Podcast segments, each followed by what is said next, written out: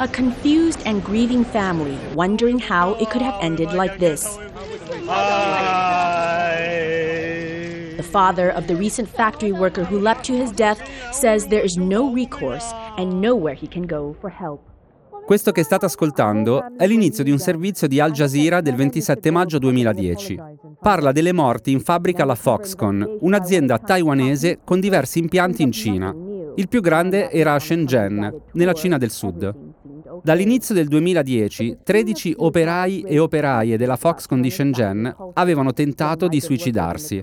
Erano morti in 10 e tutti, tranne uno, si erano buttati giù dalle finestre dei dormitori della fabbrica. A un certo punto del servizio di Al Jazeera compare Terry Goh, il miliardario taiwanese a capo dell'azienda. We have 540,000 employees in our company and according to experts, the suicide rate is within the normal range. In conferenza stampa, davanti alle telecamere, Go dice che considerando che il tasso medio di suicidi in Cina è di 12 persone ogni 100.000 e che alla Foxconn ci lavorano 540.000 persone, Ecco, dice che il numero di suicidi tutto sommato è nella media. È che quei suicidi all'epoca hanno finito per scoperchiare un vaso di Pandora, cioè le condizioni di lavoro all'interno delle fabbriche Foxconn, dove si produceva e ancora si produce soprattutto per la Apple. Sono fabbriche dormitorio dove si mangia, si lavora e si dorme, ritmi serrati, la fabbrica dormitorio serve proprio a questo, ad aumentare i ritmi di lavoro, a garantire disciplina e ordine. E in certi periodi dell'anno, quando milioni di consumatori nel mondo proprio non riescono a resistere e vogliono avere un nuovo iPhone, un nuovo iPad o chissà che altro sotto l'albero di Natale, ecco in quei periodi Apple chiama Foxconn e dice che bisogna darsi una mossa, bisogna produrre di più, più in fretta. E allora la Foxconn aumentano i ritmi, aumentano i turni e aumenta lo stress. All'ondata di suicidi e polemiche del 2010, la Foxconn reagì in vari modi. Intanto aumentò un po' gli stipendi. Poi fece installare delle reti di sicurezza, tipo quelle del circo sotto i funamboli. Un milione e mezzo di metri quadrati di reti di sicurezza installate intorno ai dormitori e agli altri edifici degli impianti. Infine, nel 2011, alla Foxconn annunciarono l'assunzione di un milione di robot per, citiamo la lettera, far fronte all'aumento dei costi del lavoro. A Terry Go era sembrata una buona idea. I robot d'altronde non protestano, non devono riposarsi o andare in bagno e non si buttano giù dalla finestra. Ah, non mangiano neanche e non servono nemmeno i letti per farli dormire. Alla fine però il milione di robot non si è visto per ora, almeno, bisogna ancora avere a che fare con lavoratori in carne e ossa. Nel 2012, in alcune delle fabbriche della Foxconn scoppiarono altre proteste, ma questa volta le rivendicazioni erano per lo stipendio. Secondo alcuni lavoratori, la Foxconn aveva promesso un compenso di 450 dollari al mese, ma poi, a fine mese, nella busta paga avevano trovato solo un terzo della cifra pattuita. A gennaio allora salirono sul tetto della fabbrica più di 100 operai ed operaie, minacciando di buttarsi giù. Protestarono per otto ore consecutive. Quel giorno faceva molto freddo, aveva raccontato un operaio. Alcune donne non sopportavano le temperature gelide e svenivano. Alla fine l'azienda aveva promesso che i soldi sarebbero arrivati tutti, circostanza ancora oggi piuttosto difficile da verificare. Poi nel 2013 altre proteste, altre minacce di suicidi e almeno un suicidio. Secondo China Labor Bulletin, una ONG con sede a Hong Kong, che si occupa di monitorare proprio le lotte degli operai in Cina, i lavoratori e le lavoratrici di Foxconn stavano reagendo al cosiddetto silent mode, imposto nelle fabbriche. Silent mode è letteralmente la modalità silenziosa, come negli smartphone. Significa che se parli durante il turno di lavoro vieni licenziato. Qualche settimana fa si è tornati a parlare di Foxconn, della fabbrica di Zhengzhou per la precisione, la più grande che oggi l'azienda ha in Cina, oltre 200.000 operai. I lavoratori a Zhengzhou hanno protestato, scontrandosi con la polizia e gli addetti alla sicurezza, perché gli erano stati promessi degli stipendi che poi non sono arrivati. Questa è una storia lunga, che nasce un po' a Taiwan, un po' a Cupertino, negli Stati Uniti e che ci parla di lavoro, di lavoratori, delle persone che assemblano i nostri iPhone e i nostri Mac. È una storia che però non parla solo della Cina, di Apple e di Foxconn, parla anche di noi. Sono Simone Pieranni e questo è Altri Orienti, un podcast di Cora Media. Ogni settimana vi raccontiamo cosa succede in Asia e come cambia un continente che determinerà anche il nostro futuro.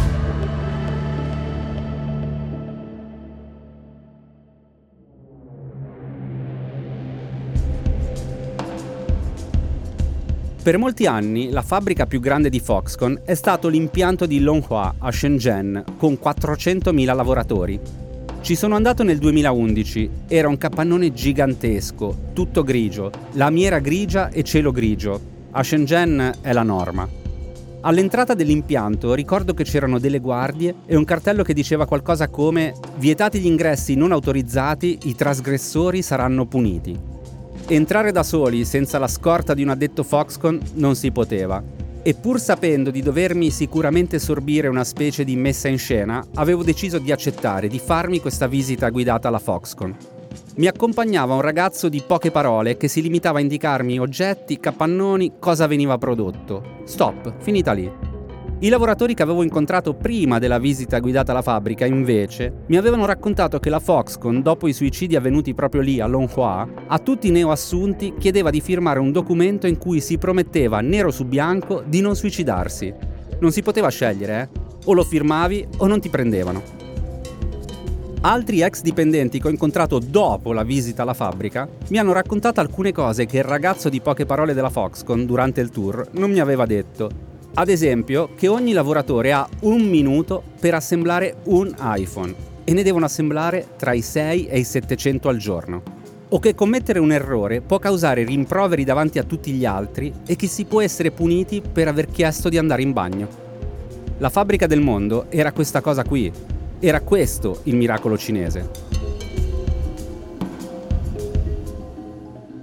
Mentre ascoltavo queste storie, mi era venuta in mente un'intervista in cui Steve Jobs, il capo di Apple, raccontava cosa aveva visto quando era andato a visitare un impianto di Foxconn in Cina. Um, Foxconn is not a sweatshop.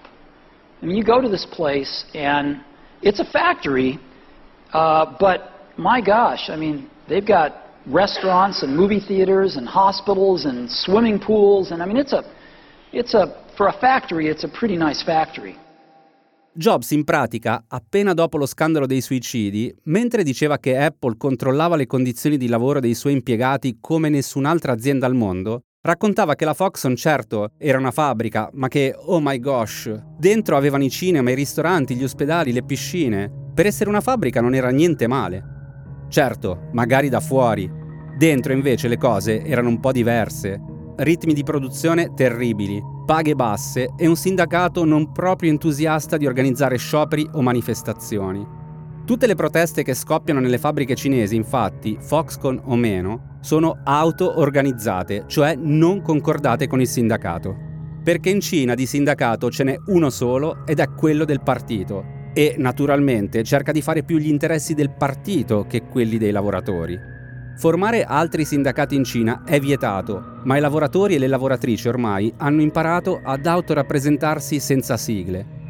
Negli ultimi sei mesi del 2022 le proteste per chiedere stipendi migliori, tutte auto-organizzate, sono state quasi 300 in tutto il paese. Dopo il 2010, i media internazionali si sono accorti dei lavoratori della Foxconn in Cina. Le loro storie, per un po', hanno trovato spazio anche nei nostri giornali occidentali, a volte perfino in televisione. Poi, dopo una manciata di anni, più niente, dimenticati. Ma in Cina le loro proteste, le loro rivendicazioni e le loro sofferenze hanno lasciato il segno, anche nel mondo della letteratura.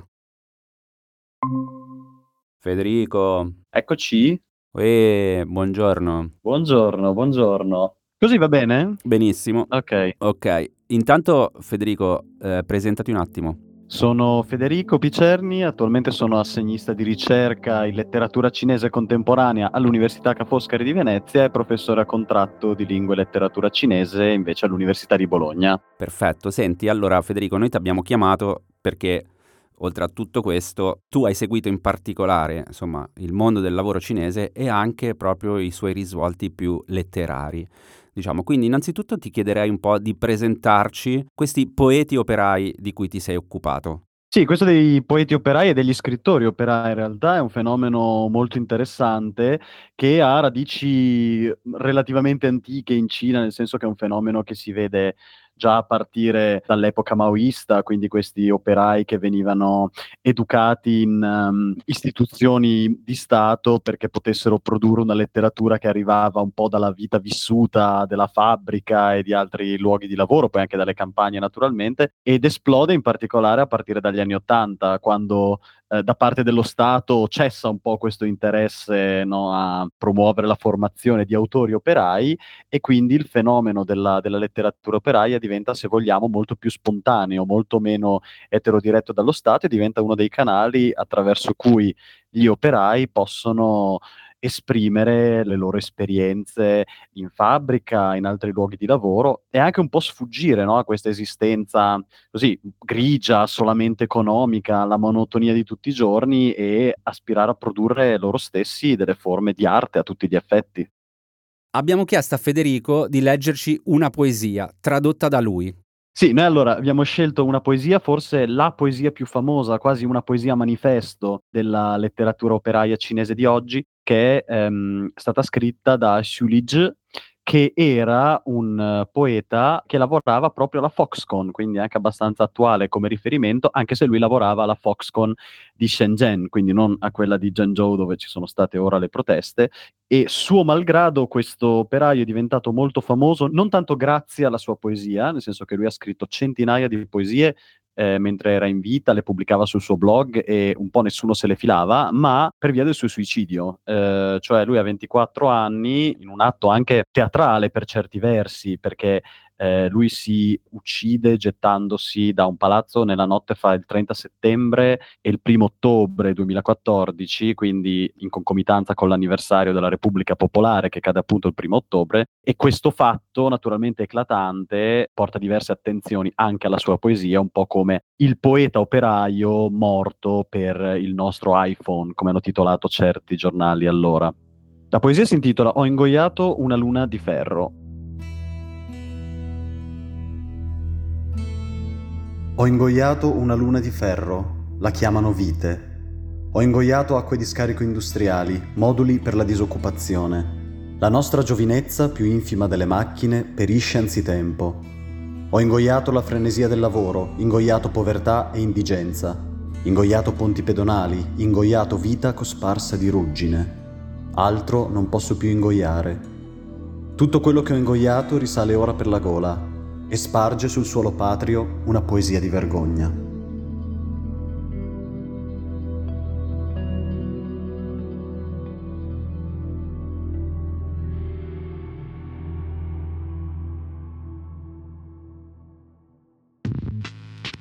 Torniamo alla Foxconn, l'azienda taiwanese che in Cina è uno dei più grandi datori di lavoro in assoluto. Nelle sue fabbriche lavorano quasi un milione di persone. Allora, la Foxconn è stata creata e gestita da uno degli uomini più ricchi di Taiwan, Terry Gou, classe 1950. Gou è famoso per tante cose, non tutte ammirevoli diciamo, ma lui va particolarmente fiero dei suoi aforismi, come Steve Jobs tra l'altro. Si dice che li abbia raccolti in un libro distribuito ai suoi dirigenti. Il titolo non è chiaro, abbiamo trovato i detti di Terry Gou e le citazioni di Gou. Però ecco, dovrebbe contenere delle massime tipo il lavoro è una tipologia di gioia, un ambiente duro è buona cosa e le persone affamate hanno una mente lucida. La leggenda, perché in questo tipo di storie c'è sempre una leggenda, vuole che Foxconn nasca con un prestito di 7.000 dollari che Terry Gow avrebbe ricevuto dalla madre con quei soldi, nel 1974, si stabilisce nel primo quartier generale dell'azienda, un capannone preso in affitto nella periferia di Taipei. Poi compra un paio di macchine per lo stampaggio della plastica e comincia a produrre telecomandi per TV in bianco e nero. Il suo primo cliente è la Admiral TV, con sede a Chicago, ma presto arrivano ordini da altre aziende straniere, compresa la multinazionale olandese Philips. La prima svolta per Go arriva negli anni 80, quando inizia a rifornire l'azienda di videogiochi Atari. Gli vende i cavi che collegano i joystick alla console. È la prima grande commessa dell'azienda di Go, la Hon Hai, meglio conosciuta in seguito col nome che adotta fuori da Cina e Taiwan, Foxconn. Go ha raccontato che a un certo punto essere un semplice fornitore di componenti, tutto sommato facili da realizzare, non gli bastava più. Voleva fare le cose in grande. Riesce a ottenere brevetti per lavorazioni più complesse e va negli Stati Uniti a caccia di clienti. Visita 32 stati in 11 mesi. Nella sua biografia racconta che faceva visita alle aziende senza preavviso, come un venditore porta a porta, arrivando in una Lincoln Town Car che noleggiava in ogni città. A volte, per non spendere troppo, Go dormiva sul sedile posteriore. Gli affari vanno bene, il viaggio negli Stati Uniti è un successo, ma tornato a casa, Go si accorge di una cosa. A Taiwan i salari sono aumentati e bisogna trovare delle alternative. Tanti vanno in Malaysia, Thailandia, Filippine. Go invece guarda al di là dello stretto, guarda alla Cina e alla sua illimitata manodopera a basso costo. All'epoca in pochi decidevano di andarci da Taiwan isola che il Partito Comunista Cinese dal 1949 considera come una provincia temporaneamente ribelle destinata prima o poi a tornare sotto la Repubblica Popolare. Molti imprenditori taiwanesi temevano che in Cina avrebbero trovato solo problemi. Go invece in Cina ha trovato il paradiso e a Pechino andava benissimo così. Era la fine degli anni 90 e al Partito Comunista Cinese non importava da dove arrivassero i soldi, l'importante era che arrivassero. Nel 1991 Go fa quotare la Honhai alla borsa di Taiwan per finanziare l'espansione in Cina. Ha raccontato che già nel 1996 gli era chiaro che la Cina sarebbe diventata un colosso manifatturiero. Lui investe, prende commesse per produrre in Cina prodotti di IBM, HP e infine arriva anche Apple. Con Apple la svolta vera arriva nel 2000, quando Foxconn ottiene un ordine per produrre gli iMac. Gli elevati standard di qualità di Apple costringono la Foxconn a formare una manodopera molto specializzata e all'avanguardia. È un vantaggio tecnologico che nel giro di pochi anni farà la fortuna di Foxconn e del patron Terry Go. What we want to do is make a leapfrog product that is way smarter than any mobile device has ever been and super easy to use. This is what iPhone is. Okay? Quando nel 2007 Steve Jobs lancia sul mercato l'iPhone, è naturale che la produzione vada messa nelle mani degli operai più bravi ed efficienti del mondo, gli uomini e le donne della Foxconn di Terry Go. Vittoria? Vittoria da Taipei? Eccomi, Ci senti? eccomi, A posto col microfono? No, non so perché, scusate, cioè non so perché. Secondo me non c'è un motivo, è solo spiega. Ciao Vittoria. Ciao, come stai? Come va? Come va? Come va? Bene, bene, bene, bene. Tu sei a Taiwan, giusto? Bene, sono a Taiwan per una borsa di studio eh, del ministero taiwanese, quindi studio la lingua la mattina e cazzeggio il pomeriggio. Vittoria Mazzieri dice che cazzeggia, ma non è vero. Da Taipei scrive per China Files e per diversi media italiani e si occupa in particolare di temi legati al mondo del lavoro. Io ti chiederei innanzitutto se ci racconti un po' come è andato il mondo del lavoro e in particolare quello dei lavoratori. Sappiamo che in realtà è un mondo particolarmente attivo, abbiamo anche la possibilità di accedere attraverso eh, alcune ONG a una sorta di mappatura no, delle proteste dei lavoratori in Cina. Ci racconti un po' nel periodo proprio in questi ultimi due anni di lockdown che tipo di proteste ci sono state, se ce ne sono state e come si sono un po' caratterizzate?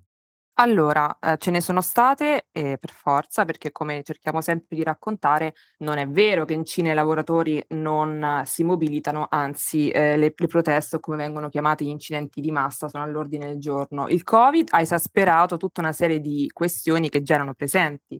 Parlando a grandi linee del mondo del lavoro più in generale, passiamo dagli ambienti del tech, in cui già prima del Covid si discuteva animatamente sul web rispetto alle condizioni di lavoro interne, che anche a quell'enorme calderone di lavoretti che chiamiamo lavoretti gig, quindi questi lavoretti nell'ambiente digitale, uno tra tutti, l'addetto alle consegne questi due ambienti che potremmo considerare totalmente diversi, insomma, l'uno dall'altro, in realtà hanno dei punti in comune. Per esempio, sappiamo che ci sono dei lavoratori, insomma, che rientrano nella fascia lavoratori giovani urbani che si affacciano al mondo dei lavoretti gig perché sono lavori che offrono delle entrate rapide, no? molto, molto facili. Che cosa è successo durante la pandemia? Per esempio, se parliamo del momento di cui si è parlato maggiormente prima di queste proteste che stanno avvenendo, insomma, a novembre, eh, ovvero lockdown di Shanghai, si era eh, parlato molto di quello che dovevano subire i lavoratori delle consegne, considerati già nel 2020 lavoratori essenziali, le istituzioni l'avevano riconosciuti per il loro supporto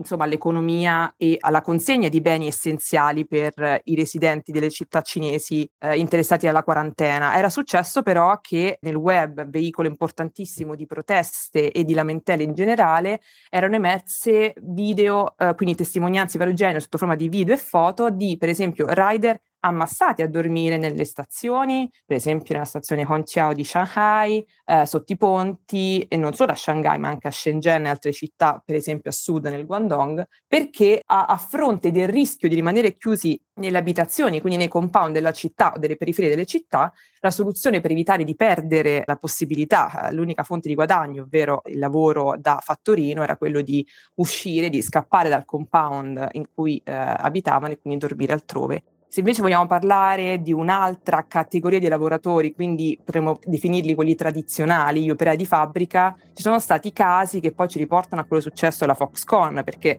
quello che è successo alla Foxconn eh, dipende totalmente dalla strategia zero Covid, nel senso che la zero covid applicata alla fabbrica si traduce in quella che viene chiamata strategia circuito chiuso. Cioè che cosa succede durante il periodo covid? Se eh, si manifestano dei positivi nella fabbrica o se la città in cui la fabbrica registra un aumento di positivi, la fabbrica chiude e chiude tutti quelli che si trovano dentro. Quindi chiudiamo i cancelli, i lavoratori non possono uscire e la fabbrica diventa l'elemento, diciamo, più rappresentativo, cioè un, uno sviluppo ancora più negativo della fabbrica che conosciamo in Cina, cioè la fabbrica dormitorio. Sotto lockdown diventa fabbrica dormitorio chiusa all'esterno, quindi i lavoratori non escono, vanno eh, dal dormitorio alla catena produttiva, tornano in dormitorio per mangiare, dormono nei dormitori, eccetera. Allora, senti, proprio su questo aspetto qua dei giovani del ceto medio lavorativo, giovane e urbano, ti chiederei di farci un po' una panoramica su quelli che sono stati dei fenomeni di rifiuto del lavoro, a cominciare dai cosiddetti divanati o sdraiati, fino ad arrivare un po' alle ultime manifestazioni di dissenso proprio nei confronti di una sorta di cultura del lavoro. Sì, gli sdraiati, come dici tu, se ne è parlato molto. Io vorrei un attimo dire però che magari a volte tentiamo di traslare le nostre aspettative in un contesto che ci è lontano, cioè abbiamo nominato, citato questi nuovi neologismi degli ultimi due anni, appunto tamping, quindi sdraiarsi, stare sdraiati, un altro moyu, quindi insomma, approfittare di una condizione di svantaggio per il proprio tornaconto, che adesso spiegheremo, insomma, sempre riferito al mondo del lavoro, li abbiamo un po' osservati come movimenti di protesta radicale o ancora subculture. In realtà è una cosa secondo me che è molto più semplice, poi alla luce di quello che sta accadendo in questi, in questi giorni, insomma, nelle città cinesi,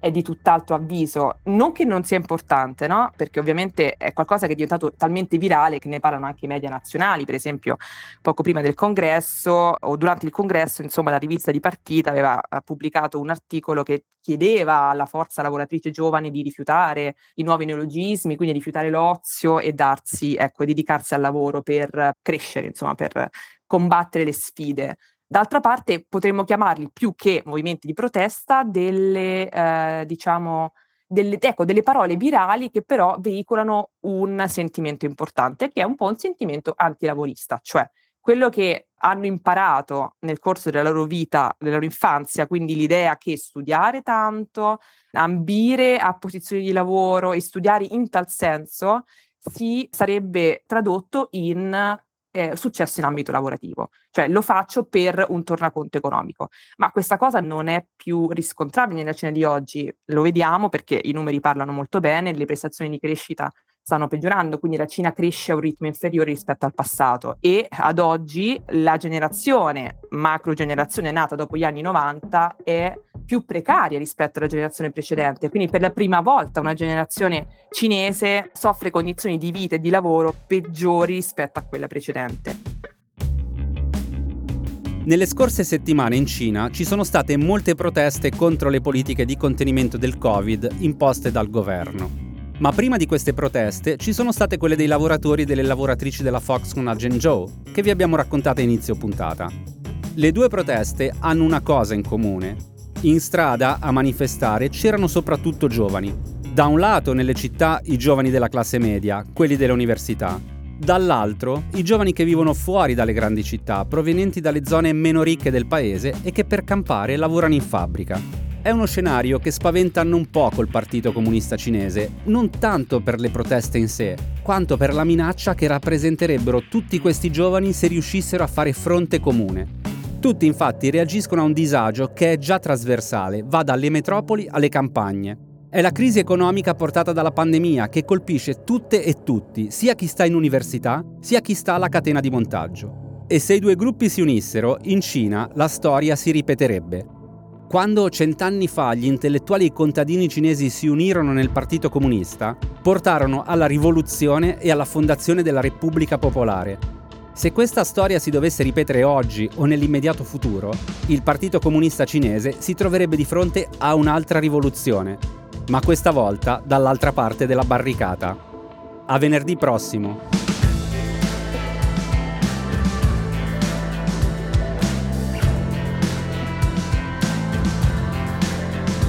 Altri Orienti è un podcast di Cora Media, scritto da Simone Pieranni e Matteo Miavaldi. La cura editoriale è di Francesca Milano. La post-produzione e il sound design sono di Daniele Marinello. La supervisione del suono e della musica è di Luca Micheli. Il producer è Alex Peverengo.